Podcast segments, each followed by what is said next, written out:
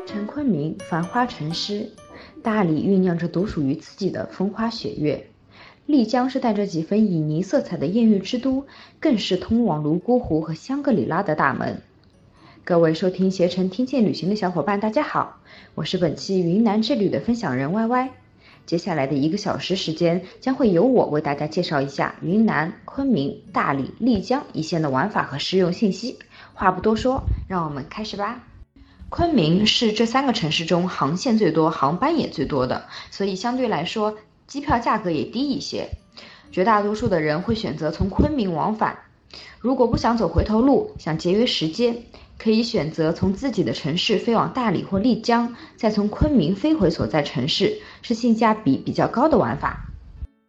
首先，让我们走进春城昆明。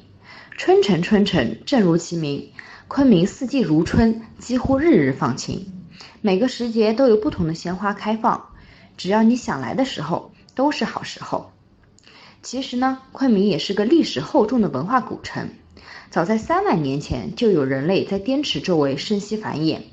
滇国更是诞生于公元前二百七十八年，距今已有数千年的历史了。如今的滇池已经成为了昆明市郊的一座城市公园，不少昆明的市民会携家带口来休闲度假，和孩子们一起喂鸽子、放风筝，或是在草地上铺块布、搭个帐篷一起野餐。除了因为公园的票价平易近人之外，公园里还有。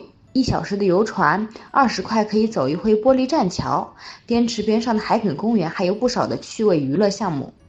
冬季呢，从西伯利亚飞来的红嘴鸥现在已经飞回去了，但是站在波涛汹涌的滇池边上远眺西山的感觉还是很惬意的。其实关于滇池的行程还有一个小故事，传说是一位年轻的猎手为了寻找水源，他历尽千辛万苦来到东海，恰好拯救了东海龙王的三公主。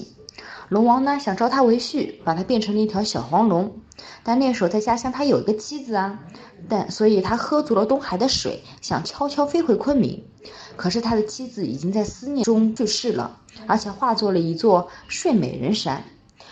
猎手悲痛欲绝，他吐完东海的水，形成滇池之后撞山而死。从此，原先贫瘠的昆明因滇池水而养育了万物，变得美丽而富饶。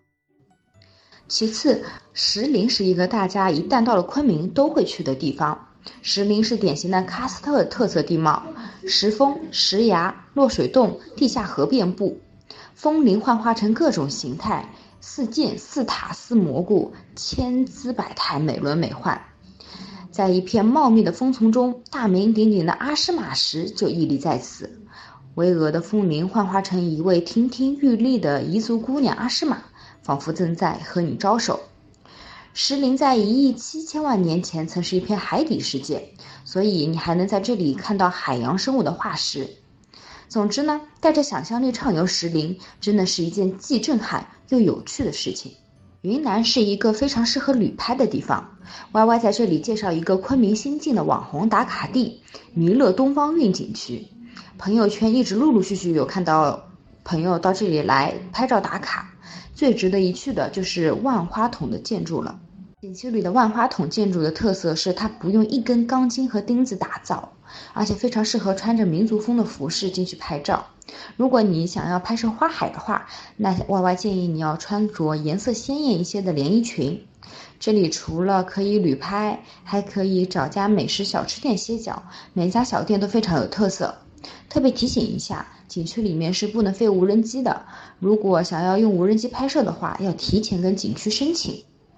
东方迷运景区呢是免费门票的，但是它有区间车要收费，单程十五元，往返是二十元。